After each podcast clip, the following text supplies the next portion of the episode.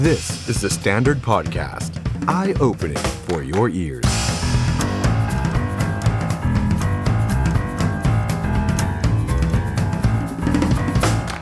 สวัสดีครับ THE STANDARD NOW ครับมาแล้วครับ วันนี้อยู่กับผม ออฟชัยนนท์หานคีรีรัตน์ครับ วันนี้วันจันทร์ที่ 6 กันยายน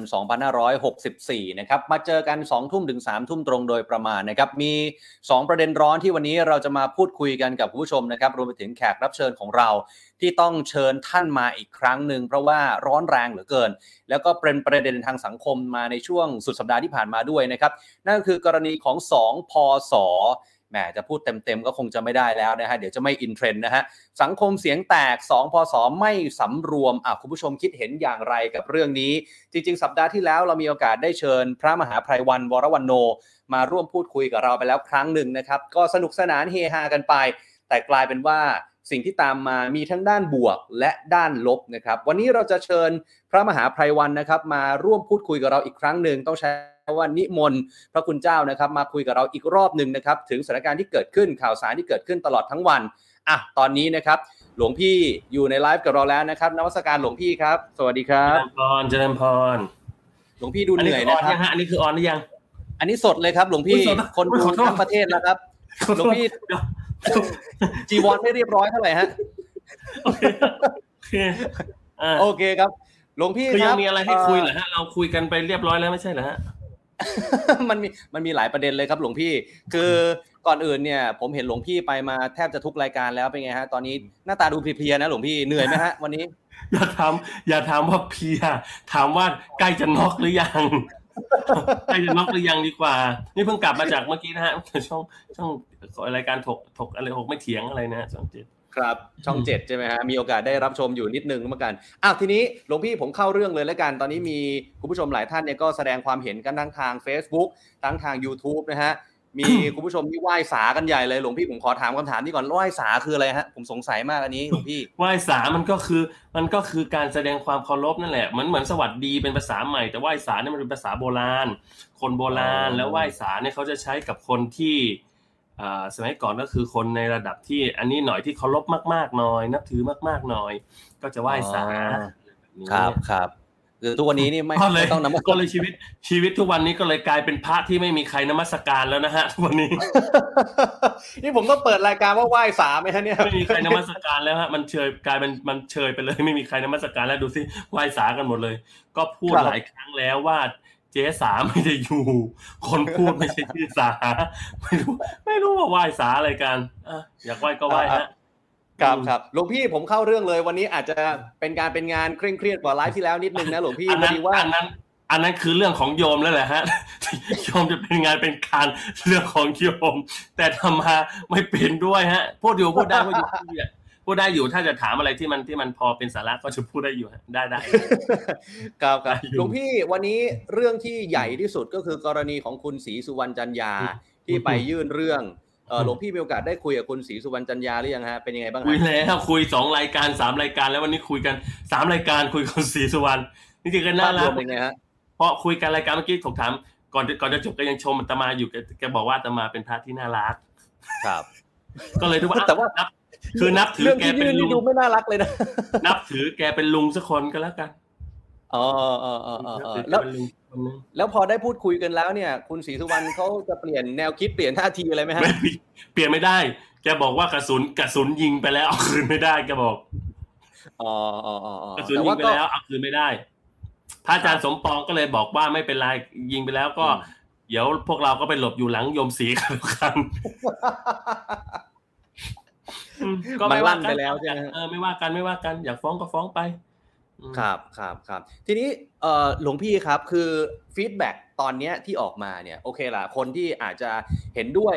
แล้วก็สนุกสนานไปกับอืมไลฟ์ของหลวงพี่เนี่ยอืมก็อาจจะเป็นคนกลุ่มหนึ่งเป็นคนอืมเจนหนึ่งเอาว่าง่ายๆ แต่ว่าครับคนที่อาจจะไม่เห็นด้วย ก็เป็นคนอีกเจนหนึ่งกับการไลฟ์ของเราเนี่ยทีนี้อืมหลวงพี่คิดว่ามันจะก่อให้เกิดความขัดแย้งที่มันจะลุกลามบานปลายจนเป็นที่ถกเถียงกันในสังคมใหญ่โตไหมครับหลวงพี่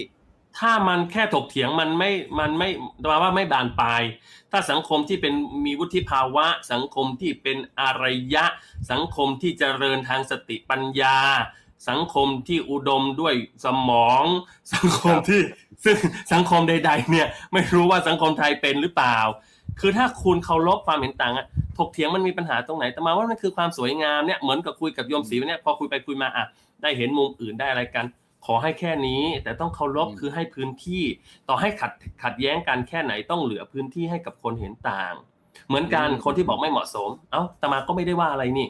คุณก็แสดงความเห็นกันได้เต็มที่เลยตมาก็ไม่ได้ว่าอะไรโยมศรีก็เขาก็ฟ้องได้ร้องได้เรื่องของเขาตมาก็ไม่ได้ว่าอะไร อยากร้องก็ร้องไป ถ้าร้องเยอะขนาดนี้ก็ไปเดอะไวท์บ้างก็ดีเหมือนกันนะ พอดีพอดีปีนี้เดอะไวท์ยังไม่เปิดครับหลวงพี่รอซ้อมไปก่อนซ้อมร้องไปก่อน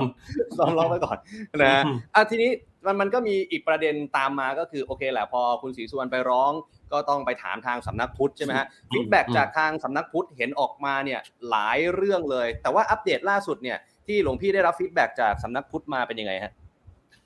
ก็ท่านก็แค่บอกว่าท่านไม่ได้มีหน้าที่ตัดสินเรื่องของพระวินัยของพระก็ให้พระจัดการกันเองก็มีลำดับชั้นมีอะไรก็พูดดีคือดีที่สุดเท่าที่เคย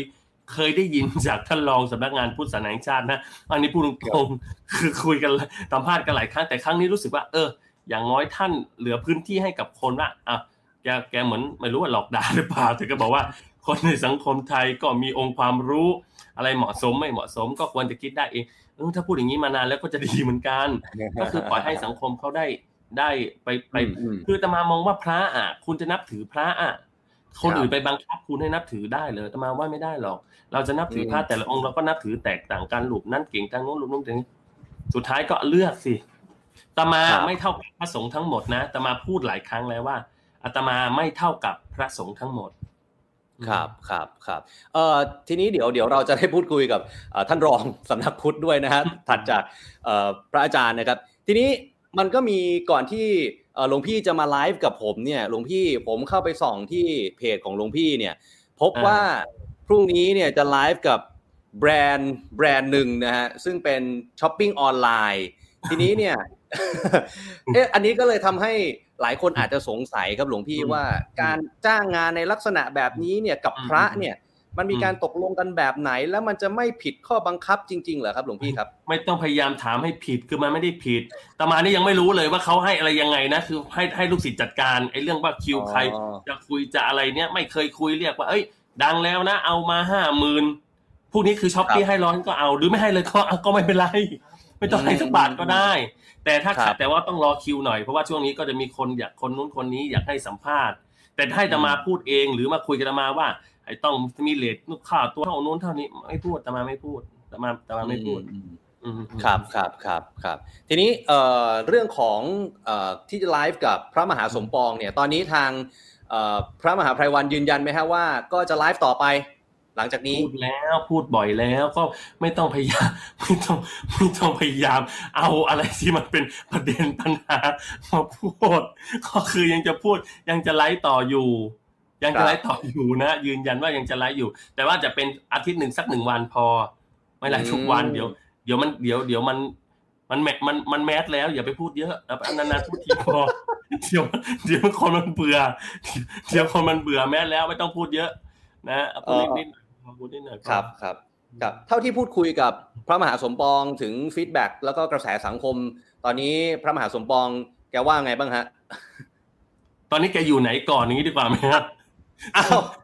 เอามันไปด้วยกันเนี่ยฮะไปแล้วโหนกระแสแล้วก็ไปไหนลูกพี่พี่มีงานต่อนะพี่ไปแล้วเอาพระอาจารย์ครับนิมนต์ครับกราบลาครับจบกันแล้วตอนนี้ยังไม่รู้ว่า พอพอสอสมปองอยู่ไหน ใครเจอใครเจอช่วย inbox มาบอกด้วยว่า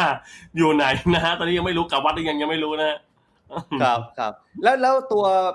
พระพระอาจารย์พระมหาไพรวัลย์เองเนี่ย เดี๋ยวก็จะไลฟ์ทุก ๆ วันคนเดียวแบบนี้ไปเรื่อยๆไหมฮะไม่ไม่ทุกวัน วันนี้ไม่ไลฟ์แล้วไม่มีไลฟ์เหรอครับไม่ไว้นี่ถ้าไม่เป็น The Standard นี่ไม่ไม่ on ไม่ไม่ไลฟ์ด้วยนะ อันนี้อันนี้เว็บไซต์ดังนะพูดเล่นพูดเล่นพูดเล่นนะพูดเล่น ก็ถ้ามีเวลาก็ใครให้คุยก็คุยได้หมดครับแล้วทางทางมันมีประเด็นหนึ่งครับพระอาจารย์ที่ที่ผมอยากจะสอบถามพอดีว่ามันก็เป็นหนึ่งเรื่องที่ทางเอ่อคุณศรีสุวรรณเนี่ยแกได้ระบุในข่าวออกมานะว่าหนึ่งเรื่องหรือหลายเรื่องเอาก่อนอันหนึ่งเรื่องหรือหลายเรื่องขออนุญาตหยิบมาประเด็นหนึ่งก่อนเอาพี่เอามาโอเคเอามา ก็คือเรื่องที่คุณศรีสุวรรณแกแกบอกไว้ว่า คือในพระไตรปิฎกเนี่ยมันคือไม่ได้มีระบุไว้นะว่าต้องสอนด้วยความขบขันตลกอะไรอย่างเงี้ยฮะ แล้วมาขำมาหัวเราะแบบนี้เนี่ย เอาก็บอกว่าไม่ไม่ได้สอนแล้วทำไมถึงห้าม สภาพคืออะไรบอกว่าไม่ได้สอน ไม่ได้สอนก็แปลว่าไม่ได้ห้ามสิใช่ไหมเออเออเออเอเอออคมันรับก็ต้องมีรูปเทคนิครูปแบบ วันนี้เจ้าคุณอาจารย์พยอมพูดดีมากนะถ้าใครได้ครับฟังเจ้าคุณอาจารย์พยอมมาท่านจะพูดดีมากเพราะท่านเคยเป็นมาก่อน ท่านรู้ ถ้าอืมแล้วตมาตมาคิดนะว่า ถ้าเจ้าคุณอาจารย์พยอมหรือหลวงพี่พยอมในวันนั้นน่ะครับ ท่านไม่ท่านไม่ตลกปกฮาบ้าง ท่านไม่สอดแทรกอะไรที่อ้าวขีดอีกแล้วเอายังไม่ขีดที่ท่านที่ท่านตลกปกฮาบ้าง ที่ท่านอะไรบ้างเนี่ย เราอาจจะไม่ได้เห็นหลวงพ่อพยอมที่เป็นที่เคารพนับถือ แบบที่ท่านไม่ได้เล่นแล้วไม่ได้หาแล้วในวันนี้ก็ได้ แต่ถามว่าอืมวันก่อนน่ะเออสมัยก่อนไม่ใช่วันก่อนนะขออภัย สมัยก่อนคที่รับเด็กวัยรุ่นเอาเทปท่านใส่ซาวด์อะเบาท์แล้วเสียบหูฟังแล้วหัวเราะอะเพราะอะไรอืมอืมอืก็มเพราะท่านท่านสอนธรรมะให้คนย่อยง่ายธรรมะที่เฮฮาไง แต่ท่านก็โดน feedback อืมเหมือนกัน โดนคนครับไปฟ้องอาจารย์พุทธทาสอะไรแบบนี้เหมือนกัน ครับครับเออหลวงพี่ครับ เมื่อกี้หลวงพี่บอกว่าวันนี้ไม่ไลฟ์ใช่ไหมฮะคุณผู้ชมไม่ไลฟ์พิมพ์มาเต็มเลยฮะว่าไม่ไลฟ์เท่ากับไลฟ์อยู่นะฮะไม่ไลฟ์ไม่ไลฟ์ไม่ไลฟ์ไม่ไลฟ์วันนี้ไม่ไลฟ์จริงขอ ไม่ไหวแล้วอะขอพักก่อน ขอพักก่อนขอพักก่อนนะครับครับครับแล้วแล้วพรุ่งนี้จะกลับมาไลฟ์เหมือนเดิมไหมฮะตอนนี้มีคิวตารางไลฟ์ยังไงฮะแล้วก็ออกรายการตอนนี้ยังไงต่อฮะหลวงพี่ไม่แล้วโยนเพราะโยนโทรศัพท์ให้ลูกศิษย์ไปแล้ว ลูกศิษย์จะเป็นคนมาคอยบอกว่าพระอาจารย์เวลานี้ของอันนี้ อันนี้ The Standard เขาขอสิบนาที อันนี้เกินสิบนาทียังฮะเกินอาจารย์แล้วฮะเดี๋ยวเกินแล้วนะฮะลูกศิษย์บอกเกินแล้วต้องไปแล้วใช่ไหมฮะมีมีสองทุ่มครึ่งนะฮะของไทย PBS นะรายการสดด้วย ครับครับครับวันนี้รบกวนเวลาหลวงพี่เท่านี้แหละครับ เดี๋ยวไว้โอกาสหน้าอ๋อนิมนต์มาอ๋อมันพูดคุยกันชื่นต่อใจชื่นใจว่าวันนี้เราได้คุยกันรู้เรื่องจนจบแบบที่พิธีกรไม่สุขิดนะฮะครับ แต่ว่าเน็ตดีดีใจมากหลวงดีใจพี่มากคนฮะแคปคนแคปรูปนั้นไปลงเยอะมาก แล้วบอกว่าโนบิตะถามโดเรมอนเก่งมาก แล้วก็บอกว่าอุ๊ยอุ๊ยแล้วใครก็บเป็อนกโดว่าเรโดบิตะใครเป็นโดเรมอนฮะเออผมให้เอ่อหลวงพี่กับคุณผู้ชมลองลองตอบเองแล้วกันผมไม่ตัดสินแล้วกันโอเคฮะยินดีนะฮะยินดีขอบคุณโอเคมากที่ที่ให้โอกาสมาพูดฮะ ครับผมวันนี้ขอบพระคุณนะครับอ่าพระมหาภัยวันนะครับเจริญพรสวัสดีครับ ขอบคุณครับคุณผู้ชมครับนี่คือหลวงพี่พระมหาภัยวันวรวันโนแห่งวัดสร้อยทองนะครับ ก็เชิญพระอาจารย์นะครับนิมนต์พระอาจารย์มาร่วมพูดคุยกันถึงประเด็นในสังคมที่เกิดขึ้นกันอีกครั้งหนึ่งแล้วกันนะครับ หลวงพี่ก็ไม่ได้คิดมากอะไรนะครับ แล้วก็ได้พูดคุยกับทางเอ่อคุณศรีสุวรรณจันยาไปแล้วด้วยนะครับ ก็ไม่มีปัญหาอะไรส่วนเรื่องของการไลฟ์ก็คงจะไลฟ์ต่อไปนะครับ ก็นี่คือความคืบหน้าล่าสุดนะครับ เดี๋ยว ก่อนที่เราจะไปพบกับอีกมุมหนึ่งนะครับ ซึ่งจริงๆอาจจะพูดว่าอีกมุมหนึ่งคงไม่ได้นะครับ เพราะว่าเป็นอีกความเห็นหนึ่งแล้วกันนะครับ จากคุณสิบบวรแก้วงาม รองผู้อำนวยการสำนักพระพุทธศาสนาแห่งชาติ เดี๋ยวท่านจะมาไลฟ์พูดคุยกับเราด้วยนะครับ ถึงเรื่องนี้นะครับ ขออนุญาตอัปเดตเรื่องของคุณศรีสุวรรณนิดนึงแล้วกันนะฮะว่าตลอดทั้งวันวันนี้เนี่ยคุณศรีสุวรรณนะครับก็บอกว่าได้ทำคำร้องส่งไปยังมหาเถรสมาคมนะผ่านไปยังพศเพื่อขอให้สอบสวนเอาผิด กับภิกษุอรัชชี หรือว่าผู้ไม่ละอายนะครับที่ชอบเล่นโซเชียลมีเดียเอาธรรมะมาสอนเป็นเรื่องตลกขำขัน พอมีคนสนใจมากๆ ก็อ่านคอมเมนต์ขายสินค้า โปรโมทแบรนด์ตัวเอง มีการให้เลขพร้อมเพย์นู่นนี่นั่น บอกว่าสิ่งที่พระสงฆ์สองรูปนี้ทำเนี่ยมิใช่วัดปฏิบัติของภิกษุนะฮะคือตามหลักพระธรรมวินัยเนี่ยไม่มีอะไรแบบนี้ แล้วข้ออ้างที่บอกว่าไลฟ์เพื่อต้องการเผยแพร่ธรรมะให้เท่าทันยุคสมัย โดยเฉพาะกลุ่มคนรุ่นใหม่จะได้เข้าถึงธรรมะเนี่ยคุณศรีสุวรรณบอกว่าเป็นเพียงข้ออ้างที่ไร้น้ำหนักนะครับเพราะว่าคนจะทราบซึ้งในธรรมะต้องมาจากระบบการสั่งสอนอบรม จากครอบครัวจากวัดจากโรงเรียน มิใช่มาจากภิกษุที่ทำตนเป็นคณะตลก เปลี่ยนจากหน้าหม่ำเท่งโหน่งมาเป็นสองพศกลุ่มนี้แต่อย่างใด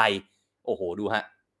และเชื่อว่าไม่มีใครทราบซึ้งจากข้อธรรมะ ที่นำมาพูดให้ขบขันได้ แต่กลับเป็นการทำให้ศาสนามัวหมองครับ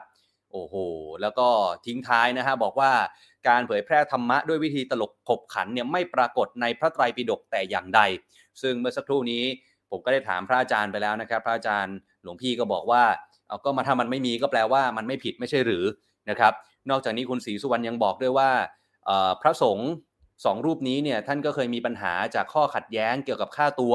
ที่ไปเป็นวิทยากรในเวทีต่างๆ มาแล้ว เรื่องการไลฟ์ขายสินค้าต่างๆ นานาเนี่ยก็เลยเยื่นคำร้องไปนะครับว่าอยากจะให้วางกฎเหล็ก ห้ามภิกษุใด ๆ กระทำการเยี่ยงนี้อีก และให้สอบสวนเอาผิดนะครับเพื่อลงโทษขั้นเด็ดขาดต่อไป นี่คือกรณีของคุณศรีสุวรรณจันยา แต่ว่าเมื่อสักครู่นี้ หลวงพี่พระมหาภัยวันท่านก็บอกแล้วว่าก็คุยกับคุณศรีสุวรรณไปแล้วนะครับ คุณศรีสุวรรณก็บอกว่าลั่นกระสุนไปแล้ว ก็ต้องไปต่อนะฮะอะ อะนี่ก็คือเรื่องของคุณศรีสุวรรณจันยานะครับ แต่ว่าตอนนี้นะครับ เดี๋ยวเราจะมาพูดคุยนะครับ กับคุณสิบบวรแก้วงามครับ รองผู้อำนวยการสำนักพระพุทธศาสนาแห่งชาติ ถึงกรณีที่เกิดขึ้นนะครับอ่าเดี๋ยวรอสักครู่นะครับ คุณสิบบวรยังไม่มานะครับ อีกสักครู่หนึ่งแต่ว่าเดี๋ยวผมอัปเดตก่อนแล้วกันนะครับ ว่าทางคณะกรรมการศาสนา ศิลปะ และวัฒนธรรมของรัฐสภาเนี่ยเตรียมเชิญ เตรียมนิมนต์ พระมหาไพรวันวรวันโน และพระมหาสมปองตาลปุตโตเข้าชี้แจง กรณีไลฟ์ Facebook ในวันพฤหัสบดีที่ 9 กันยายนนี้เวลา 10 โมงตรงนะครับ ซึ่งได้ข่าวว่าทางสำนักพุทธเนี่ยก็จะไปร่วมในกรรมธิการนี้เช่นกันนะครับจะเข้าไปชี้แจงด้วยเช่นกัน เพราะฉะนั้นเดี๋ยวเราจะมาพูดคุยนะครับกับคุณสิบบวรแก้วงามครับรองผู้อำนวยการสำนักพระพุทธศาสนาแห่งชาติครับ วันนี้คุณสิบบวรอยู่ในไลฟ์กับเราแล้วนะครับสวัสดีครับผม ครับสวัสดีครับสวัสดีครับ คุณสิบบวรครับ วันนี้มันมีข่าวออกมาว่าทางผอสำนักพุทธเนี่ยบอกว่าสิ่งที่พระสองรูปไลฟ์ไม่ถือว่าผิดวินัยสงฆ์ร้ายแรง เรื่องนี้ข้อเท็จจริงเป็นยังไงครับเอ่อต้องเรียนอย่างนี้ครับว่าในกรณีของการกระทำผิดพระวินัยสงฆ์เนี่ยนะครับ ในแต่ละเรื่องในแต่ละประเด็นเนี่ย มันมีข้อที่บัญญัติไว้อย่างชัดเจนนะครับ ส่วนในกรณีที่ข้อที่ไม่บัญญัติในเรื่องของวินัยไว้อย่างชัดเจน มันก็จะมีเรื่องของโลกาวัชชะ หรือเราเรียกว่าโลกตีเตียนนะครับ เพราะฉะนั้นอย่างที่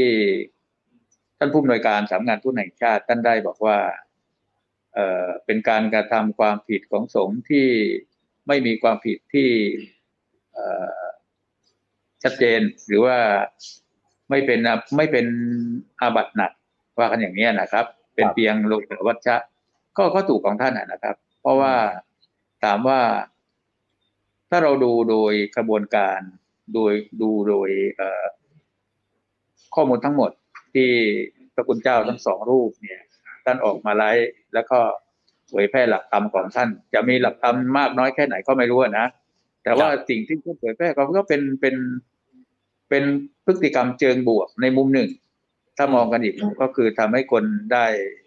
จากที่เครียดเครียดกับสถานการณ์โน่นนั่นนี่ก็ได้ ได้หัวเราะกันในมุมที่เขาชอบ ในมุมที่เขาชอบก็เย็นย้ำอย่างนี้นะครับ ก็ถามว่า เอ่อมันผิดมากไหมมันก็มีนิดนิดหน่อยหน่อยที่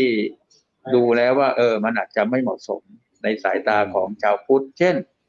เมื่อกี้จริง ๆ พระมหาไปวันท่านก็พูดแล้ว ก็คือเรื่องของความสำรวม เรื่องของเอ่อ วิสัยสงฆ์ในบางเรื่องในบางประเด็น แต่ทีนี้ท่านก็ท่านมหาไปวันท่านก็พูดชัดนะว่าท่านเนี่ยเขาเป็นพระรุ่นใหม่ พระรุ่นใหม่ครับทั้งนี้ทั้งนั้นเนี่ยก็ต้องเรียนอย่างนี้นะครับว่า เอ่อจะเป็นพระรุ่นใหม่รุ่นเก่าก็สุดแล้วแต่ แต่พระวินัยไม่เคยเปลี่ยนพระธรรมพระวินัยก็คือของเดิม ที่องค์สัมมาสัมพุทธเจ้าท่านทรงบัญญัติไว้ เพราะฉะนั้นจะใหม่จะเก่ามันก็คือพระวินัยตัวเดิมที่จะต้องเป็นหลักปฏิบัติของสงฆ์นะครับ อืมครับ ครับเอ่อทีนี้เนี่ยทางสำนักพุทธอย่าง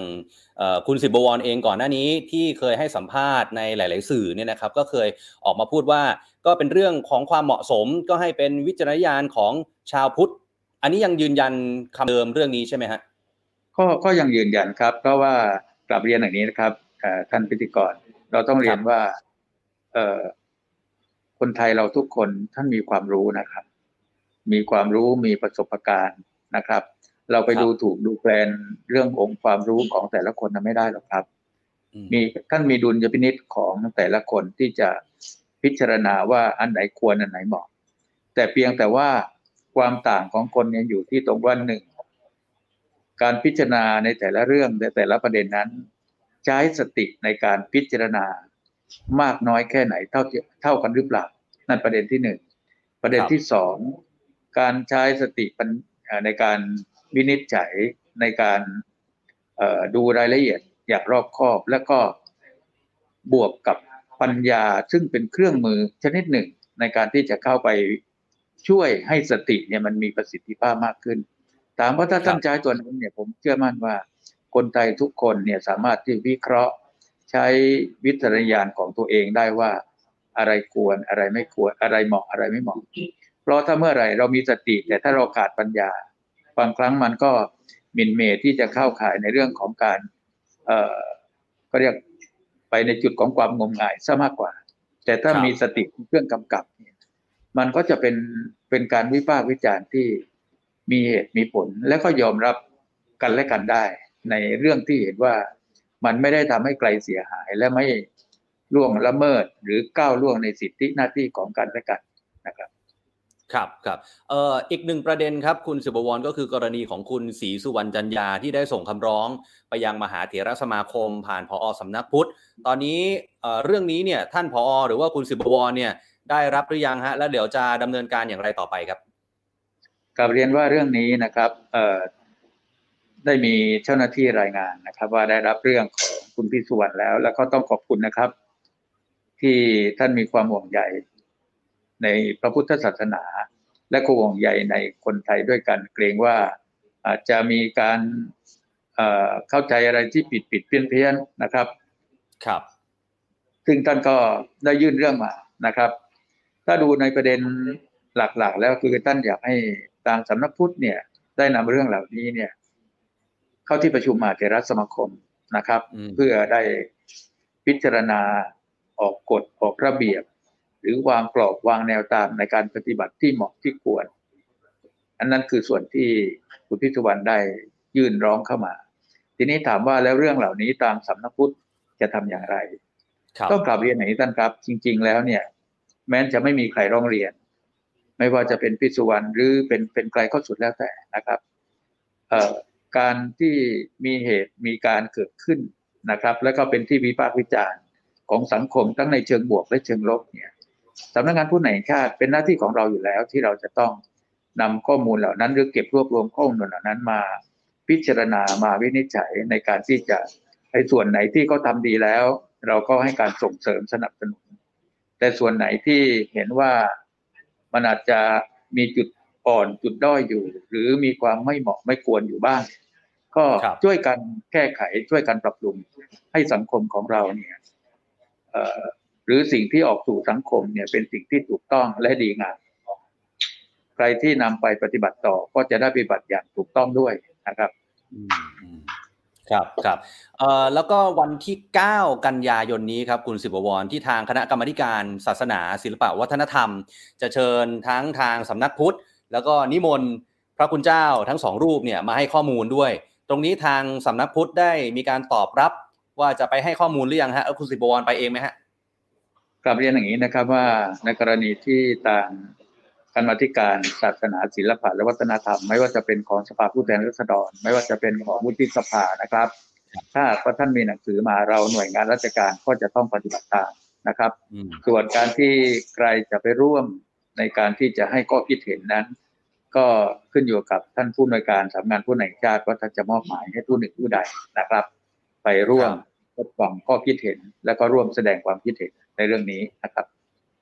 ครับครับครับแต่ว่ายังยังไม่แน่ใจใช่ไหมฮะแต่ว่าคงจะไปแน่ๆแต่ว่ายังไม่แน่ใจว่าใครจะเป็นคนไปเอ่ถูกอต้องไหมเรื่อฮะงไปต้องไปครับต้องไป เพราะว่ามันถือว่าเป็นหน้าที่นะครับ ในกรณีที่มีหนังสือเชิญมาอย่างเป็นทางการนะครับทางกรรมาธิการท่านให้เกียรติเรา เราต้องให้เกียรติท่านให้ความเคารพในในเอ่อในอำนาจและหน้าที่ของกันและกันครับ ครับครับทีนี้ ประเด็นสุดท้ายครับคุณสิบบวรคือตอนนี้เรื่องราวเนี่ยมันดูเป็นกระแสใหญ่โตพอสมควรเลยทีเดียวนะฮะก็มีคุณผู้ชมหลายท่านที่สอบถามเข้ามาว่าเอ๊ะกรณีแบบนี้จะถึงขั้นว่าทำให้พระคุณเจ้าสองรูปเนี่ย ถึงขั้นว่าต้องศึกเลยไหมฮะมันจะใหญ่โตร้ายแรงขนาดนั้นเลยไหมครับ คือต้องเรียนอย่างนี้ท่านครับ จริง ๆ การพ้นจากความเป็นสงฆ์เนี่ยมันก็มีอยู่หลายกรณีนะครับ แต่เอาละเอาในกรณีที่เกิดในลักษณะที่อาจจะไม่ผิดพระธรรมพระวินัยโดยตรง แต่เป็นลักษณะของโลกตีเตียน หรือโลกาวัชชะ แต่ถ้าเมื่อไหร่ที่ทำผิดเนืองๆมันก็จะนำไปสู่การให้พระพิสุสงฆ์เหล่านั้น พ้นจากความเป็นสงฆ์ได้นะครับ ถามว่าแล้วพ้นใครให้พ้นหลังก็เจ้าคณะผู้ปกครองที่เป็นผู้บังคับบัญชาของท่านเนี่ยแหละครับ เพราะว่าในแต่ละครั้งในแต่ละคราวถ้าหากว่าพระภิกษุสงฆ์เหล่านั้น ได้กระทำการที่เห็นว่าไม่เหมาะไม่ควร ผู้ที่จะว่ากล่าวตักเตือนเป็นเบื้องแรกเลย ก็คือผู้บังคับบัญชาชั้นต้น ในกรณีที่เป็นเจ้าวาดโทษในกรณีที่เป็นพระลูกวัด เจ้าวาดวัดเขาจะต้องทำหน้าที่ของท่านในการว่ากล่าวตักเตือน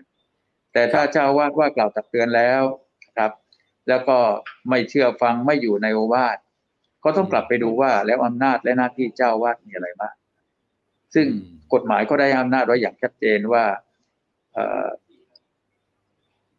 บรรพชิตก็ดีนะครับคฤหัสถ์ก็ดีที่อาศัยอยู่ในวัด ไม่อยู่ในโอวาทของเจ้าวาดเนี่ยเจ้าวาดก็มีสิทธิ์ที่จะให้บรรพชิตหรือคฤหัสถ์นั้น ออกจากวัดเสียได้ นี่คืออำนาจที่เขาให้ไว้ที่กฎหมายบัญญัติอย่างชัดเจน เพราะฉะนั้นมันก็มีกระบวนการอย่างที่ที่นำเรียนนะครับว่า แม้จะบอกว่าไม่ผิดพระธรรมวินัย แต่ถ้าทำเป็นโลกาวัชชะอยู่เนืองเนืองมันก็ทำให้เกิดความเสื่อมเสียและเสียหายต่อพระพุทธศาสนาและต่อคณะสงฆ์ได้ ซึ่งก็เป็นหน้าที่ของเจ้าคณะผู้ปกครองที่ท่านจะ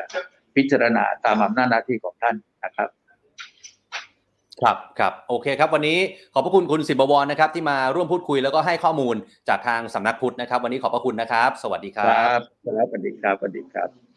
คุณผู้ชมครับนี่คือคุณสิบบวรแก้วงามครับท่านเป็นรองผู้อำนวยการสำนักพระพุทธศาสนาแห่งชาตินะครับฟังดูแล้วเนี่ยเดี๋ยววันที่ 9 กันยายนนี้นะครับที่ทางคณะกรรมการศาสนาศิลปะและวัฒนธรรม ได้เชิญทั้งสองฝ่ายนะครับทั้งทางสำนักพุทธแล้วก็นิมนต์สองพระคุณเจ้ามาให้ข้อมูลเนี่ยก็น่าจะไปโดยพร้อมเพรียงกันนะครับ ซึ่งในวันที่ 9 นี้น่าจะมีความคืบหน้าออกมานะครับสำหรับกรณีนี้นะครับ แต่ว่าทางพระมหาภัยวันเองเนี่ยก่อนหน้านี้ที่เราคุยกับท่านเองเนี่ยท่านก็ยืนยืนยันนะครับว่าท่านก็จะไลฟ์ในสไตล์ของท่านต่อไปนะครับตามสไตล์ที่ท่านชื่นชอบนะฮะแล้วก็สอดแทรกธรรมะเรื่องของเสียงหัวเราะการตลกขบขันต่อไป ส่วนการที่ใครจะมองว่าท่านเหมาะสมไม่เหมาะสมสำรวมไม่สำรวมเนี่ยก็เป็นเรื่องของแต่ละบุคคลไปนะครับท่านก็เคยพูดกับเราในไลฟ์ที่แล้วจำได้ไหมฮะว่า ใครที่ไม่โอเค ใครที่ไม่ชอบใจที่ท่านมาไลฟ์แบบนี้มาเทศแบบนี้มาสอนธรรมะแบบนี้ ก็แค่กด unfollow หรือว่ากดออกจากเพจไปอะก็นี่คือ 2 มุมนะครับที่วันนี้เราได้รับเกียรตินะครับ เราก็เชิญนิมนต์พระมหาภัยวันเนี่ยท่านมาร่วมพูดคุยกันอีกรอบหนึ่งถึงเหตุการณ์ที่มันเกิดขึ้น แล้วก็อีกมุมหนึ่งนะครับจากทางสำนักพุทธนะครับ ทีนี้เมื่อสักครู่นี้เนี่ยทางคุณสิบบวรนะครับ ได้บอกเอาไว้ว่ากรณีนี้เนี่ยจะถึงขั้นว่าจับศึกหรือเปล่าเนี่ยมันขึ้นอยู่กับทางเจ้าอาวาสหรือว่าผู้ปกครองของพระลูกวัดทั้งสองท่าน ซึ่งเราเนี่ยก็ได้มีข้อมูลนะครับ จากทางพระราชปัญญาสุธีครับหรือว่าพระอุทัยยาโนทโยนะครับ ผู้รักษาการแทนเจ้าวาดวัดสร้อยทองนะครับ ก็ได้ออกมาพูดถึงกรณีที่พระมหาสมปองตาลปุตโต และพระมหาภัยวันวรวันโน พระนักเทศชื่อดังของวัดสร้อยทองทั้งสองรูปเนี่ยนะครับที่รวมกันไลฟ์ผ่าน Facebook แล้วก็มีการตลกขบขันกันอะไรแบบนี้ทางผู้รักษาการแทนเจ้าว่านะครับพระคุณเจ้าก็บอกว่าได้รับทราบเรื่องแล้วนะครับ ว่าประชาชนสนใจเยอะมาก มีทั้งคนที่เห็นด้วยแล้วก็ไม่เห็นด้วย ก็ยอมรับว่าวิธีการสอนธรรมะของพระทั้งสองรูปมีความเหมาะสมกับกระแสโลกในยุคปัจจุบัน โดยเฉพาะในช่วงสถานการณ์การแพร่ระบาดของโควิด -19 ที่ประชาชนส่วนใหญ่เนี่ยอยู่บ้าน แม้ว่าพระสงฆ์เองก็เดือดร้อน หลายวัด งดกิจนิมนต์งดรับบิณฑบาตเพื่อป้องกันเรื่องของโควิด คือพระเองเนนเองเนี่ยก็ไม่สามารถบิณฑบาตได้ไปเรียนหนังสือก็ไม่ได้ ก็ต้องเรียนออนไลน์ ดังนั้น การเทศนาบรรยายธรรมของพระทั้งสองรูปก็อาจจะเป็นแนวใหม่พระคุณเจ้าว่าแบบนั้นนะฮะว่าอาจจะเป็นแนวแนวแนวใหม่เลยแหละ ให้คนเนี่ยหันมาสนใจธรรมะ โดยที่ไม่ต้องไปรวมตัวกันเป็นกลุ่ม เดินทางไปที่วัด และเน้นไปยังกลุ่มคนรุ่นใหม่ เพื่อให้คนกลุ่มนี้สนใจก่อนในเบื้องต้น แต่อย่างไรก็ตามนะครับ ทางรักษาการเจ้าอาวาสก็ได้บอกนะครับว่า พระทั้งสองรูปอาจจะยังมีการแสดงออกที่ขาดความสำรวมไปบ้าง ซึ่งตรงนี้ไม่ใช่เรื่องความผิดร้ายแรง สามารถว่ากล่าวตักเตือนให้ท่านระมัดระวัง เรื่องการวางตัว ให้เหมาะสมแก่สมณะสารูปได้ ทั้งนี้ครับวิธีการที่ทั้งสองท่านกำลังทำอยู่เนี่ยก็ต้องยอมรับว่ามีทั้งคนที่เห็นด้วย และไม่เห็นด้วย แต่ส่วนตัวของพระราชปัญญาสุธีท่านมองแบบนี้ฮะบอกว่าเรื่องใดที่ให้ประโยชน์มากกว่า ก็สามารถดำเนินการได้ โดยให้อยู่บนหลักความถูกต้องและเหมาะสมกับความเป็นสงฆ์นะครับ ถ้าดูจากคำให้สัมภาษณ์ของทางรักษาการเจ้าวาดแล้วเนี่ยท่านก็ไม่ได้บอกว่าผิดนะแต่ก็อาจจะต้องมีบางเรื่องที่ต้องไปพูดคุยตักเตือนเพิ่มเติม นิดหน่อย อันนี้ผมตีความเอานะครับ แต่ว่าเบื้องลึกเบื้องหลังเนี่ยทางรักษาการเจ้าวาดท่านจะไปพูดคุยกับทางพระมหาสมปองว่าพระมหาไพรวันอย่างไร อันนี้เราก็มีอาจทราบได้นะครับ เดี๋ยวถ้าเกิดมีความคืบหน้าตรงนี้เนี่ยเราคงจะรายงานให้ทราบต่อไปนะครับ ทีนี้ทางพระมหาสมัครมหาวีโรกันบ้างครับ ท่านเป็นเจ้าคณะเขตบางซื่อนะครับ ก็พูดถึงเรื่องนี้เช่นกันนะครับ บอกว่าก็ต้องให้เจ้าคณะผู้ปกครองโดยตรงเนี่ยพิจารณาถึงความเหมาะสมก็คือทางผู้รักษาการแทนเจ้าวาดวัดสร้อยทองครับ แต่จากความเห็นส่วนตัว การบรรยายธรรมของพระทั้งสองรูปก็ไม่ได้สร้างความเสียหายอะไรนะอืมคือไม่ได้สร้างความเสียหายแก่คณะสงฆ์แต่อย่างใด เพราะว่าเป้าหมายสูงสุดของการบรรยายธรรมก็คือให้คนสนใจไม่ใช่เหรอ การให้คนสนใจในหลักธรรมของพระพุทธศาสนา แต่วิธีการที่ปรากฏในสื่อ การพูดการแสดงออกการมีมุกตลก หลายคนอาจจะรับไม่ได้ ท่านก็บอกว่าก็ต้องปรับปรุงกันไปให้มันพอดีแล้วกันนะทั้งสาระความบันเทิง ให้มันอยู่ในกรอบแห่งความพอดี ก็เท่าที่ได้พูดคุยกับพระทั้งสองรูป ก็ถือว่าเป็นพระหนุ่ม ที่มีความอ่อนน้อมถ่อมตน มีความรู้มีเจตนาที่ดี แต่ด้วยความที่เป็นพระหนุ่ม ก็อาจมีบางสิ่งบางอย่างที่เกินเลยไปบ้าง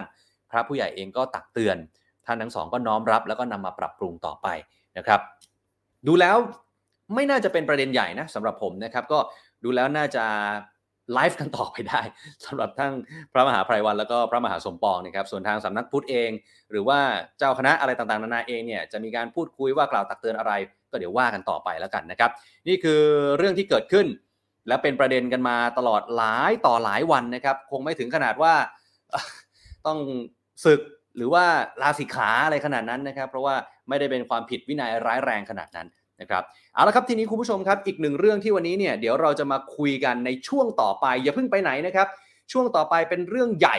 และเป็นเรื่องสำคัญแล้วมาแรงแซงทางโค้งในช่วงค่ำวันนี้จริง ๆ เนี่ยเป็นแฮชแท็กที่ขึ้นมาคู่กับแฮชแท็กพระมหาสมปอง พระมหาไพรวัลย์ตลอดวันนี้ นั่นก็คือแฮชแท็กเกี่ยวกับการเรียนออนไลน์ครับคุณผู้ชมครับ เดี๋ยววันนี้เราจะมาพูดคุยกับแกนนำกลุ่มนักเรียนเลวในเรื่องของการสไตร์ หยุดเรียนออนไลน์ จะเป็นยังไง คุณผู้ชมเห็นด้วย คุณผู้ชมไม่เห็นด้วย ข้อดีข้อเสียของการเรียนออนไลน์ เป็นยังไงแล้วสถานการณ์โควิดแบบนี้ คุณคิดว่าเราควรจะปล่อยให้นักเรียนกลับไปเรียนที่โรงเรียนได้แล้วหรือยังแสดงความเห็นกันมาได้ ผมอยากทราบความเห็นของทุกๆท่าน ผ่านทาง Facebook และ YouTube The Standard อย่าเพิ่งไปไหนครับ ติดตามช่วงต่อไปเลยนะครับ ในเรื่องของการเรียนออนไลน์ครับ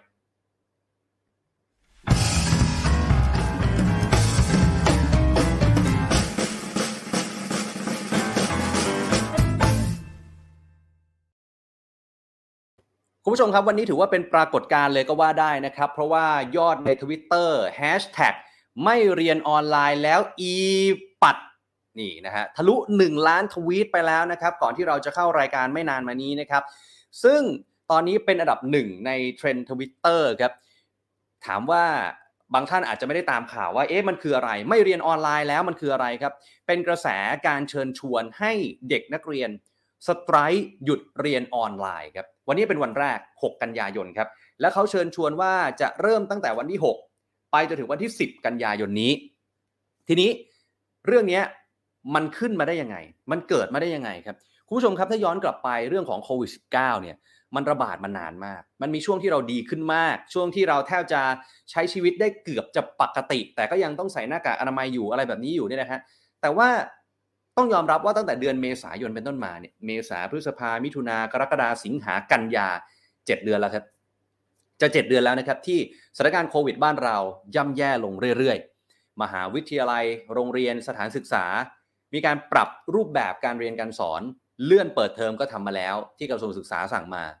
ปรับมาเรียนออนไลน์ ไม่มีใครคาดคิดครับ ว่าเราต้องเรียนออนไลน์กันยาวนานขนาดนี้ ทุกคนก็คิดว่าการเรียนออนไลน์เป็นแค่ช่วงเวลาหนึ่ง เป็นแค่ตัวช่วยหนึ่ง แต่ไปไปมาตอนนี้เรียนออนไลน์ยาวนานเหลือเกิน แล้วเสียงสะท้อนจากเด็กๆบางส่วน มันน่าสนใจที่เราอยากจะหยิบยกมาพูดคุยกันในวันนี้นะครับว่าการเรียนออนไลน์เนี่ยน้องๆบางคนเขาบอกว่า มันสร้างอุปสรรคให้กับเด็กทุกระดับชั้น ไม่ว่าจะเป็นเด็กเล็ก อนุบาล เด็กประถม มัธยม มหาวิทยาลัย บางวิชามันเรียนออนไลน์ไม่ได้ครับ ภาคปฏิบัติ เช่นต้องไปทำแลบต้องเรียนพละเตะฟุตบอลว่ายน้ำคือแล้วเรียนออนไลน์มันจะปฏิบัติยังไง สมมติว่ายน้ำจะว่ายยังไงฮะตั้งกล้องอยู่ที่ริมสระแล้วก็ไปว่ายเหรอก็ไม่ได้อีกนะฮะไม่ใช่ทุกคนที่จะไปสระว่ายน้ำได้แล้วสระว่ายน้ำเองก่อนหน้านี้ก็ไม่เปิด เนื่องจากสถานการณ์โควิด มันไม่มีทางเลยครับ ที่จะทำได้ในหลาย ๆ วิชาครับ นอกจากนี้ยังมีเรื่องของอุปกรณ์การเรียนที่ไม่พร้อม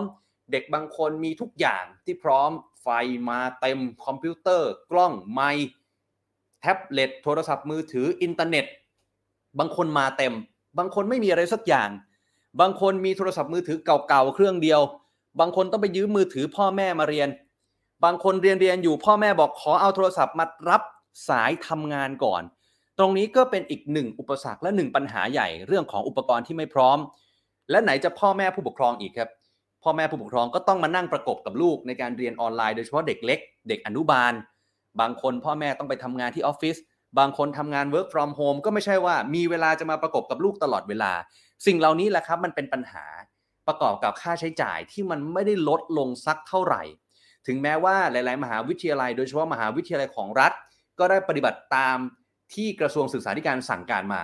แต่มหาวิทยาลัยเอกชนล่ะ เรื่องของค่าใช้จ่าย เรื่องของค่าเทอม ไม่ได้ลดลงเท่าที่มันควรจะเป็นหรือเปล่า เพราะว่าเด็กๆเนี่ยไม่ได้ไปเรียนที่มหาวิทยาลัย ไม่ได้ไปเรียนที่โรงเรียนกันเลยนะครับ ขณะเดียวกันในมุมมองของคุณครูหรืออาจารย์ ก็ไม่ใช่ทุกคนที่จะสบายใจที่อยากจะสอนแบบสอนออนไลน์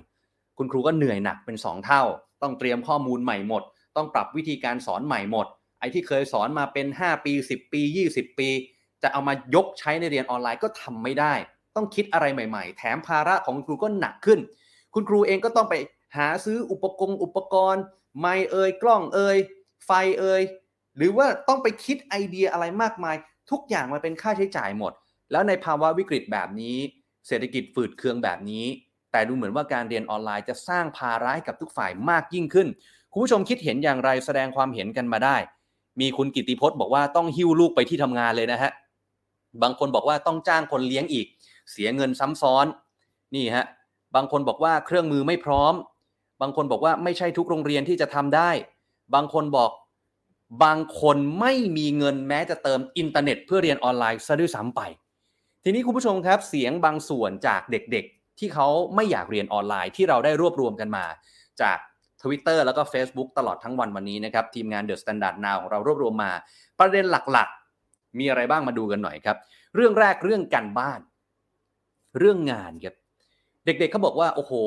คือคุณครูหรือว่าอาจารย์บางท่านบางโรงเรียนเนี่ยพอเห็นว่าเด็กๆอยู่บ้าน เด็กๆไม่ได้มาโรงเรียน สั่งงานเยอะ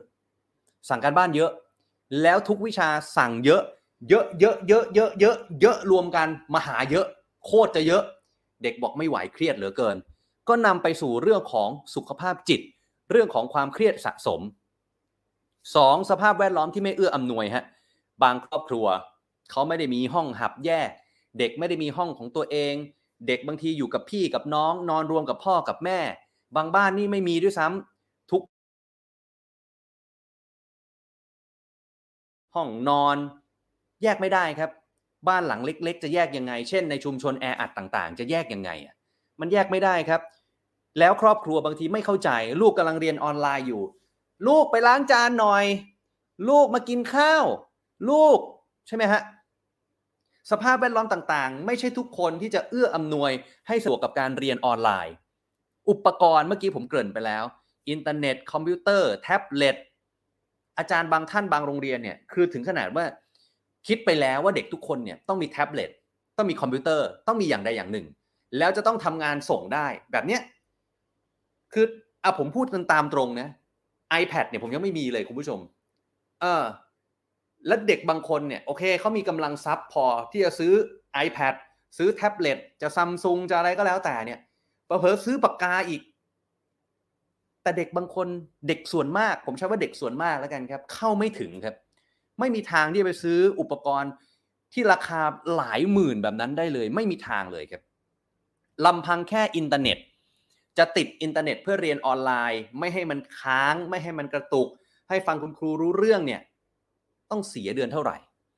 โอเคครับกระทรวงศึกษามีแคมเปญต่างๆ ออกมา ถามว่ามันครอบคลุมไหม มันช่วยเหลือได้ร้อยเปอร์เซ็นต์หรือเปล่า อันนี้ยังเป็นสิ่งที่สงสัยอยู่ ทีนี้คุณผู้ชมครับ กลุ่มนักเรียนเลวเนี่ยเขาก็เลยเผยแพร่เว็บไซต์สำหรับการนัด strike ไม่เรียนออนไลน์ เป็นการแสดงออกเชิงสัญลักษณ์ ในวันที่6ถึง10 กันยายนนี้ครับเขาจะนับจำนวนคน strike แบบ real-time ผ่านทางเว็บไซต์ของเขา เพื่อเป็นการกดดันให้คนคนที่มีอำนาจหรือว่าผู้ที่มีส่วนเกี่ยวข้องเนี่ยพิจารณาข้อเรียกร้องหน่อยก็คือทางเว็บไซต์ของเด็กๆนั่นแหละฮะ badstudent.co นะครับก่อนที่เราจะเข้ารายการตอนประมาณทุ่ม 36 นาทีนะครับมีเด็กๆเนี่ยมาลงชื่อว่าจะร่วมสไตร์แล้วประมาณ 4,000 กว่าคนนะครับนี่คือยอดล่าสุดคือ 4,227 คนนะครับแล้วก็ยังมีการลงชื่อเช็คชื่อกันอย่างต่อเนื่องนะครับมีหลาย ๆ โรงเรียนนะครับที่แบ่งเว็บไซต์ของแต่ละโรงเรียนเลยเช่นเนี่ยฮะ เซนโยเซฟทิพวันโรงเรียนเบนจมะ ราชรังสฤษอะไรแบบนี้ มีอีกหลายโรงเรียนเลยนะครับ ที่ก็สามารถแสดงออกมาได้เลยว่าโอเคมีคนร่วมกับแคมเปญนี้มากน้อยขนาดไหน ทีนี้ทางนักเรียนเลวเนี่ยเขาก็ให้เหตุผลว่ามันคือการแสดงออกเชิงสัญญลักษณ์ด้วยสันติวิธี คล้ายๆ กับการหยุดงานประท้วงของสาภาพแรงงานในช่วงยุคปฏิวัติอุตสาหกรรม เพื่อเรียกร้องสิทธิ์ของแรงงานเพื่อยื่นข้อเรียกร้องบางอย่างจากผู้ที่มีอำนาจกว่า ซึ่งในบริบทของแรงงานก็คือนายจ้างหรือว่ารัฐบาลใช่ไหมฮะแต่ว่าทีนี้ทั้งนี้ทั้งนั้นครับในบริบทของนักเรียนเนี่ยคนที่มีอำนาจมากกว่าก็คือเจ้ากระทรวง อาจจะหมายถึงรัฐมนตรี รัฐมนตรีช่วย หรือถ้าลดลงมาหน่อยก็อาจจะอยู่ในระดับผอโรงเรียนก็เป็นไปได้ ทีนี้ข้อเรียกร้องจากการสไตร์ของเขาเนี่ยมีอยู่ทั้งหมด 5 ข้อครับผู้ชมครับ 5 ข้อที่ทางนักเรียนเลวเนี่ยเขาได้ออกมา ยื่นข้อเรียกร้องไปยังผู้ที่มีอำนาจนะครับ นั่นก็คือตามหน้าจอเลยครับ รัฐบาลต้องนำเข้าวัคซีนที่มีประสิทธิภาพสูงมาฉีดให้กับนักเรียนนักศึกษา บุคลากรทางการศึกษา และประชาชนทั่วไป ต้องมีการเปิดเผยข้อมูลสัญญาที่โปร่งใสและฉีดให้เร็วที่สุดนะครับสองครับกระทรวงศึกษาต้องออกคำสั่งปรับลดตัวชี้วัด ชั่วโมงการเรียน ภาระงานของครูและนักเรียนให้ชัดเจน รวมไปถึงปรับหลักสูตรการศึกษาให้เหมาะสมกับสถานการณ์การเรียนออนไลน์ในปัจจุบัน โดยทันทีครับคุณผู้ชมอะมาต่อนะครับ เมื่อกี้ 2 ข้อเรียกร้องไปแล้วนะครับ ที่ทางกลุ่มนักเรียนเลวเขาบอกก็คือ 1. ขอให้รัฐบาลเนี่ยนำเข้าวัคซีนที่มีประสิทธิภาพ 2. กระทรวงศึกษาต้องออกคำสั่งปรับลดตัวชี้วัดชั่วโมงการเรียน ภาระงานของครูและนักเรียน ให้ชัดเจน ปรับหลักสูตรให้เหมาะสม 3. กระทรวงศึกษาต้องจัดให้มีผู้เชี่ยวชาญในการช่วยเหลือเยียวยาสภาพจิตใจของนักเรียน เพราะว่าการเรียนออนไลน์นี่มันเครียดมากกว่าปกตินะครับ 4. ในกรณีที่สถานศึกษายังไม่สามารถเปิดทำการเรียนการสอนได้ แล้วจะทำยังไงดีฮะกระทรวงศึกษาต้องจัดอุปกรณ์การเรียนออนไลน์ แล้วก็สัญญาณอินเทอร์เน็ต และเยียวยาค่าใช้จ่ายตามความเป็นจริงอย่างเร่งด่วนและทั่วถึง และ 5. กระทรวงศึกษาต้องเร่งทำให้การศึกษาไม่มีค่าใช้จ่ายใด ๆ แอบแฝงทั้งทางตรงและทางอ้อมเนี่ยครับคุณผู้ชมครับ นี่คือ 5 ข้อเรียกร้องหลักๆ ของทางกลุ่มนักเรียนเลว ที่เขาบอกว่าเขาอยากจะสไตร์หยุดเรียนทำอารยะขัดขืน เพื่อให้ระบบเกิดการเปลี่ยนแปลง จริง ๆ แล้วน่าเห็นใจเด็กๆ รุ่นใหม่มากๆคุณผู้ชมครับ คือน้องๆหลายคนไม่มีปฏิสัมพันธ์กับเพื่อน ไม่มีปฏิสัมพันธ์กับครูผู้สอน ไม่ได้ไปทำกิจกรรมอะไรเลย ตั้งแต่โควิดระบาดเนี่ยมีไปแวบๆแล้วก็กลับมาเรียนออนไลน์อีกแล้ว ยกตัวอย่างผมยกตัวอย่างจากตัวผมเองก็ได้นะครับพอดีว่าผมเนี่ยเรียนปริญญาโท แล้วผมก็เรียนในช่วงที่คาบเกี่ยวกับโควิดพอดี ผมเริ่มเรียนในช่วงที่ยังไม่มีโควิด จนเจอโควิด ตอนที่ยังไม่เจอโควิดเนี่ย ผมก็ยังไปเรียนที่มหาวิทยาลัยได้ตามปกติ ทุกอย่างก็ happy ครับ แต่พอเจอโควิดเข้าไปครับ แน่นอนถ้าจำกันได้โควิดระลอกแรก รัฐบาลสั่งล็อกดาวน์ทันทีแบบเข้มเลยนะฮะ ผู้ติดเชื้อไม่ได้เยอะเหมือนทุกวันนี้นะครับ แต่ว่าล็อกเข้มเลย ตอนนั้นโรงเรียนก็ไปไม่ได้ มหาวิทยาลัยก็ไปไม่ได้ ผมก็ต้องเริ่มเรียนออนไลน์แล้ว ทีนี้มีช่วงหนึ่งที่สถานการณ์มันดีขึ้นพอมันดีขึ้น เริ่มปรับมีทั้งสองแบบ ไปเรียนที่มหาวิทยาลัยมี เรียนออนไลน์ยังมีไหมมี คือควบคู่กันไป ปรากฏสถานการณ์เหมือนจะดีอะมหาวิทยาลัยกลับมาเปิด ผมสามารถไปห้องสมุด ไปหอสมุดที่มหาวิทยาลัย เพื่อไปยืมหนังสือมาทำวิจงวิจัยได้ทำได้อยู่ไม่กี่เดือนแป๊บเดียวเท่านั้นฮะปิดอีกแล้วครับ ปิดมหาวิทยาลัยอีกแล้วครับ ก็ไม่สามารถไปได้แล้ว ต้องมากลับมาเรียนออนไลน์อีกแล้ว แล้วปัญหาอะผมยกตัวอย่างอะผมอาจจะเป็นระดับที่โตหน่อยเพราะว่าผมทำงานไปด้วยเรียนไปด้วย ระดับปริญญาโทเนี่ยปัญหาหลักของผมเลยก็คือว่า ผมไม่สามารถไปหอสมุดที่มหาวิทยาลัยแล้วยืมหนังสือกลับมาทำงานวิจัยของผมได้แล้วฮะเพราะว่าหอสมุดปิดครับ มหาวิทยาลัยปิดครับ ผมไม่สามารถทำได้แต่โอเค โชคดีอย่างหนึ่งก็คือว่าช่วงก่อนหน้านี้ผมได้ไปยืมมาไว้เรียบร้อยเยอะพอสมควรแล้ว งานผมเดินไปประมาณหนึ่งแล้ว แต่ลองคิดดู ว่าถ้าเป็นนักศึกษานักเรียนที่จำเป็นต้องไปในตอนนี้แหละฮะเขาจะทำยังไงครับ ก่อนหน้านี้จำได้ไหมฮะห้างก็ปิดนะร้านหนังสือส่วนใหญ่ก็อยู่ในห้าง จะหาซื้อยังลำบากเลย จะสั่งซื้อออนไลน์เหรอ แล้วจะไปลองอ่านที่ไหนล่ะฮะ แล้วจริงๆ แล้วการทำวิจัยมันใช้หนังสือเยอะ การทำทีสิสปริญญานิพนธ์วิทยานิพนธ์เนี่ยมันใช้หนังสือไม่รู้กี่สิบเล่มครับ ให้ซื้อทุกเล่มไม่ไหวครับ ค่าใช้จ่ายบานเบอร์พอดี มันก็ต้องยืมที่หอสมุด บางที่ยืมออนไลน์ได้ บางที่ยืมออนไลน์ไม่ได้อ้าวแล้วเราจะทำยังไงกันดี ก็เป็นปัญหาคือปัญหามันเยอะไปหมดเลยครับ เรื่องของการเรียนออนไลน์เนี่ยอย่างที่ผมพูดไปเนี่ย คือ พูดตรงไหนก็เป็นปัญหาไปหมดนะฮะแต่อีกมุมหนึ่งอะผมพูดอีกมุมหนึ่งก่อนละกัน ว่าลองว่าถ้าเราเป็นเจ้าหน้าที่เป็นภาครัฐ เราจะแก้ปัญหานี้อย่างไร เราจะเสนอแนะยังไง ก็ต้องยอมรับว่ามันวิกฤตจริง ๆสำหรับสถานการณ์โควิด แล้ววัคซีนสำหรับเด็กเนี่ยแหมมันก็พูดยากเรื่องของการฉีดวัคซีนในเด็ก อันนี้ก็ไม่ได้มีทุกประเทศที่จะทำแบบนั้น แต่ว่าโอเคครับทั้งนี้ทั้งนั้นรัฐบาลก็ประกาศแล้วว่า เดี๋ยวจะเอาไฟเซอร์มาฉีดให้กับเด็ก แต่อย่างที่กลุ่มนักเรียนเร็วเขาบอกไปแล้วครับ มันควรจะมาให้เร็วที่สุด เพื่อให้เด็กเนี่ยสามารถกลับไปเรียนได้เอาละครับทั้งหมดทั้งมวลที่ผมเกริ่นเอาไว้เนี่ยนะครับ เราจะมาพูดคุยกับแกนนำกลุ่มนักเรียนเลวนะครับ น้องมิน และพลพัฒน์หวังภัยสิทธิ์นะครับถึงสถานการณ์ที่เกิดขึ้น แล้วการที่ขึ้นไปติดเทรนด์ทวิตเตอร์ในวันนี้ การไม่เรียนออนไลน์ที่มาที่ไปที่ผมเกริ่นเอาไว้ หรือว่าสถานการณ์ตอนนี้เป็นอย่างไรอนาคตจะทำยังไงกันต่อ มาคุยกับน้องมินกันหน่อยนะครับน้องมินอยู่ในไลฟ์กับเราแล้วนะครับสวัสดีครับน้องมินครับอันนี้ครับน้องมินครับ ย้อนกลับไปจุดเริ่มต้น อยากให้น้องมินช่วยเท้าความสั้นๆ อีกนิดนึงละกันพอดีเมื่อกี้พี่ก็เล่าข่าวไปพอสมควรแล้วว่า การ strike ที่เกิดขึ้นเนี่ย มันเกิดมาจากอะไรฮะ น้องมินจุดประกายมาจากอะไรตอนไหนยังไงฮะก็จริงๆการ strike ก็เป็นรูปแบบการประท้วงรูปแบบหนึ่งที่ที่ในต่างประเทศก็ทำกันแพร่หลายเป็นปกตินะฮะอย่างที่เราจะเคยเห็นขบวนการ strike ของนักเรียนที่ค่อนข้างอ่าเป็นที่พูดถึงมากเป็นพิเศษอย่างอ่า climate Friday strike ของเกรตาครับธันเบิร์กอะไรอย่างเงี้ยอ่าก็เราก็เลยได้อ่านำรูปแบบการประท้วงตรงเนี้ยมาปรับใช้กับอ่าการประท้วงของบ้านเราฮะ ครับครับทีนี้น้องมินครับพอดีพี่ไปส่องในทวิตเตอร์ของทางกลุ่มนักเรียนเลวเนี่ยก็มีข้อมูลหลาย ๆ อย่างที่ทางนักเรียนเลวเนี่ยได้เอามาเผยแพร่เอามาแชร์ต่อ ถึงเหตุการณ์หรือเหตุผลที่ต้องออกมาสไตร์แบบนี้มันมีประเด็นหนึ่งที่น่าสนใจและอยากให้น้องมินมาเล่าขยายความนิดนึงก็คือเรื่องของเด็กที่หลุดออกจากการศึกษาในช่วงโควิด จนถึงขณะนี้เนี่ยมันเยอะขนาดไหนครับน้องมินครับ จริงๆมันมันมีเด็กหลุดไปแล้วเนี่ยก็หลายพันคนนะฮะแล้วก็คาดการณ์ว่าสิ้นปีนี้น่าจะมีเด็กหลุดเพิ่มเนี่ยจนถึง 6.5หมื่นเออ6.5หมื่นคนใช่ครับแล้วก็อ่าตามตามตัวเลขที่คาดการณ์ว่าจริง ๆ แล้วเนี่ยเด็กในระบบอืมอีกที่ยังไม่ได้หลุดออกจากระบบการศึกษาเนี่ยก็มีตัวเลขถึง 1.8 ล้านคนที่คาดว่ากำลังจะหลุดออกจากระบบการศึกษาหากระบบการศึกษายังเต็มไปด้วยความเหลื่อมล้ำแบบทุกวันนี้นะฮะ ครับครับครับซึ่งตรงนี้มันมันน่าเป็นห่วงมาก ๆ เลยใช่ไหมในมุมของทางนักเรียนหรือแม้กระทั่งผู้ปกครองหลายๆท่านเนี่ยใช่ใช่ครับ ก็จริง ๆ แล้วกระทรวงศึกษาธิการก็ไม่ได้คิดที่จะจัดการกับปัญหาเรื่องเด็กหลุดออกจากระบบการศึกษาเลยแม้แต่น้อยเราไม่เห็นเขาพูดถึงเรื่องนี้เลยด้วยอืมซ้ำในในห่วงที่ผ่านมาครับครับอยากให้น้องมินย้ำถึงข้อเรียกร้องในการที่ชวนเด็ก ๆ นักเรียนเนี่ยสไตร์หยุดเรียนกันหน่อยว่าข้อเรียกร้องหลัก ๆ ของทางกลุ่มเนี่ยมีอะไรบ้างครับ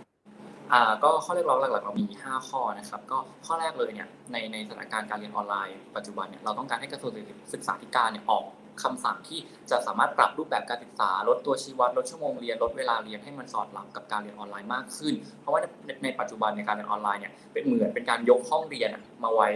บนแพลตฟอร์มออนไลน์เฉยๆซึ่งการยกมาตัวตรงๆแบบเนี้ยมันทำให้บางทีรูปแบบมันไม่สอดรับกัน แล้วเด็กเนี่ยก็จะเกิดความเครียดมากขึ้น เราอาจจะสามารถเรียนในห้องเรียนที่มีปฏิสัมพันธ์เนี่ยกันได้เป็นเวลานานแต่พอมันยกมาห้องไลน์ห้องห้องเรียนออนไลน์เราไม่สามารถทำแบบนั้นได้เลยอ่าอืมข้อที่สองคือเราอยากให้อ่ากระทรวงศึกษาธิการเนี่ยสนับสนุนอุปกรณ์การศึกษา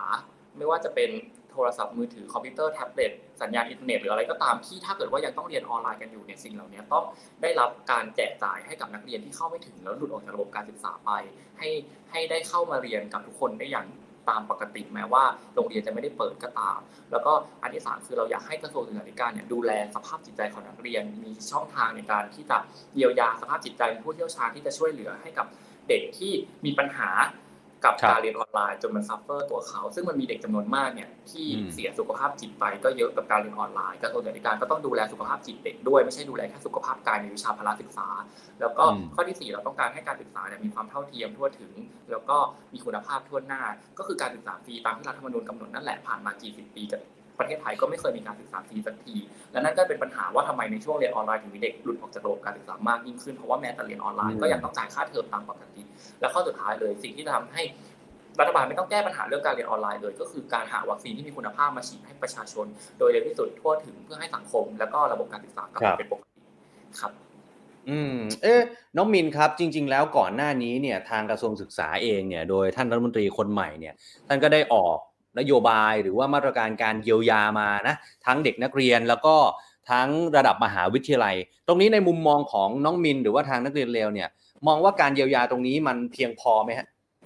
สองพันบาทฮะคิดว่าโทรศัพท์เครื่องหนึ่งราคาถึงสองพันบาทไหมฮะน่าจะราคาเกินสองพันบาทไปเยอะแล้วก็โทรศัพท์ที่ต้องมีสเปคพอที่จะสามารถเรียนออนไลน์แปดชั่วโมงต่อวันชาร์จแบตไปด้วยเรียนไปด้วย หรือโทรศัพท์ที่จะพอในการเก็บข้อมูลรูปภาพ อะไรต่างๆ ที่เป็นงานที่ครูสั่งมาวิชาหนึ่งก็สั่งกันแย่งกันสั่งเหมือนกับว่านักเรียนเนี่ยไม่ได้เรียนกันหกเจ็ดวิชาตามที่สาระการเรียนรู้กำหนดไว้ ทั้งหมดทั้งมวลเนี้ยเราว่า 2,000 บาทไม่ใช่ตัวเลขที่เพียงพอ แต่อย่างน้อยที่สุดกระทรวงศึกษาธิการก็ยังทำอะไรบางอย่าง แต่ว่ามันเป็นการทำไม่ถูกจุด เพราะว่าจริงๆแล้วเนี่ยกระทรวงศึกษาธิการอะดันมองข้ามไปว่าจริง ๆ แล้วกระทรวงศึกษาธิการไม่ต้องมาแจกเงิน 2,000 บาทเลยด้วยซ้ำถ้าการศึกษามันฟรี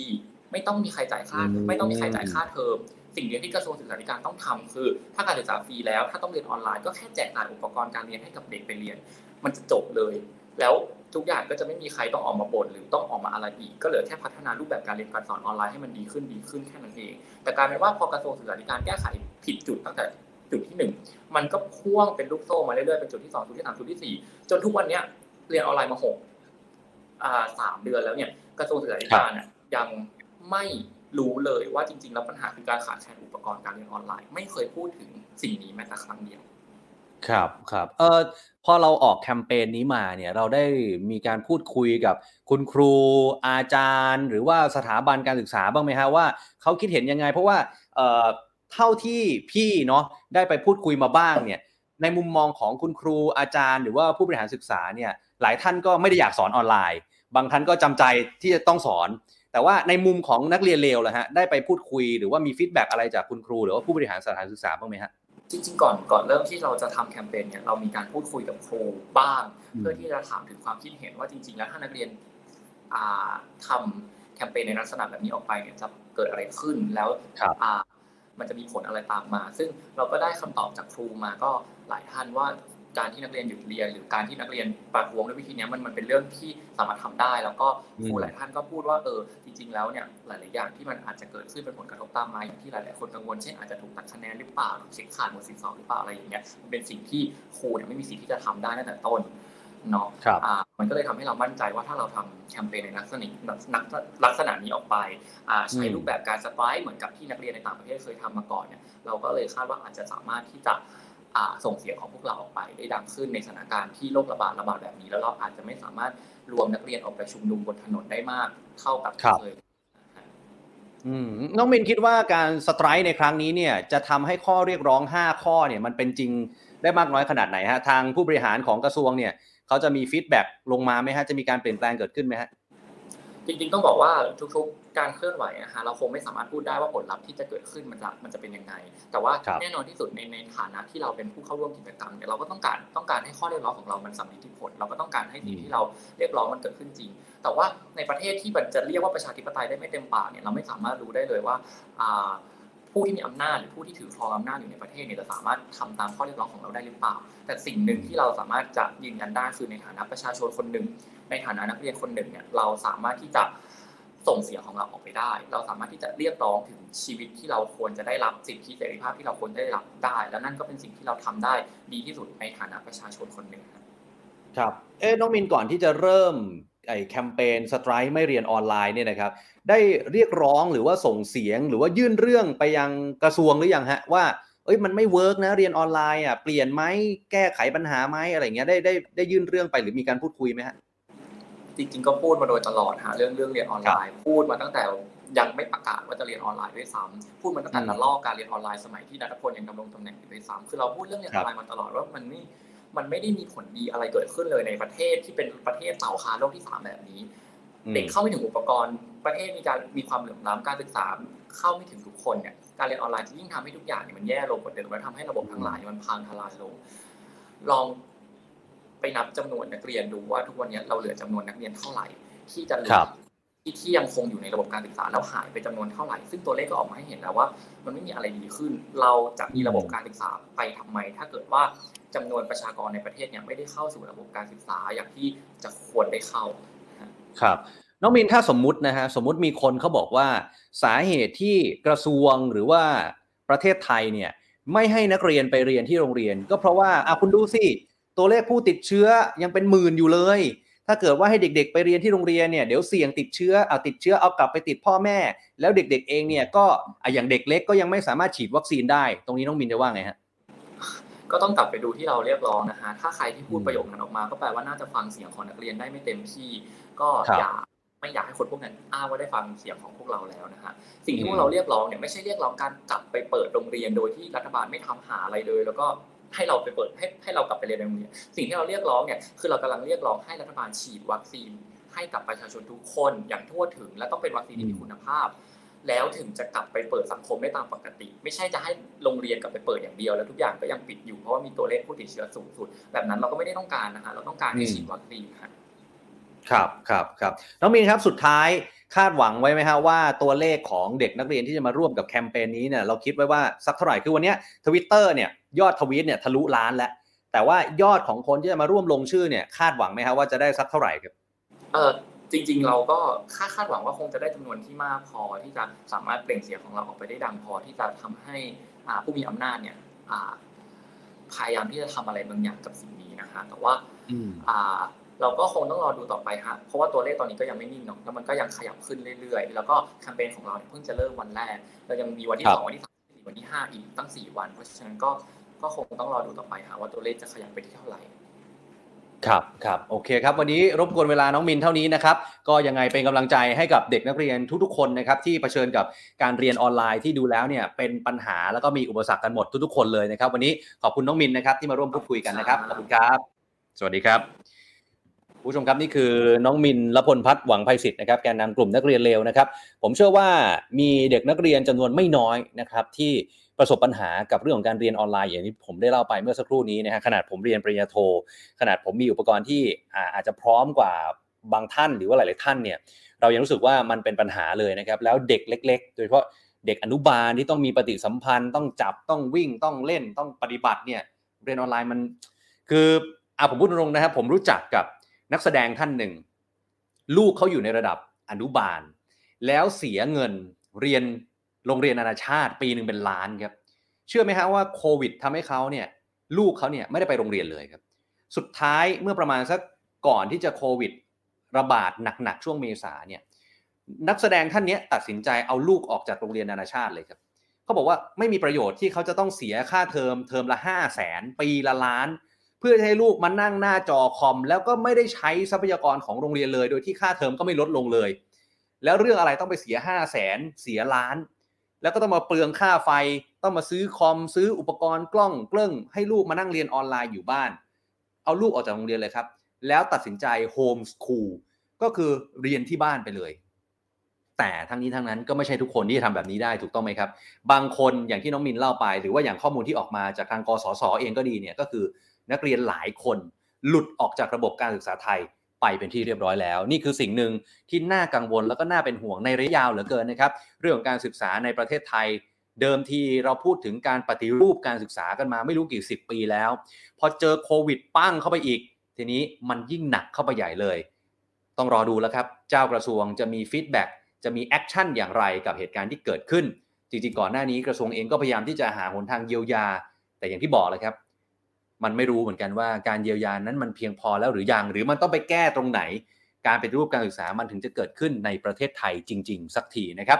วันนี้ขอบพระคุณทุกการติดตามนะครับ ทั้งทาง Facebook และทาง YouTube The Standard รวมไปถึงผู้ฟังทาง The Standard Podcast ด้วยนะครับ วันนี้เวลาของ The Standard Now หมดแล้วนะครับ จริง ๆ มีหลายเรื่องที่อยากจะติดเอาไว้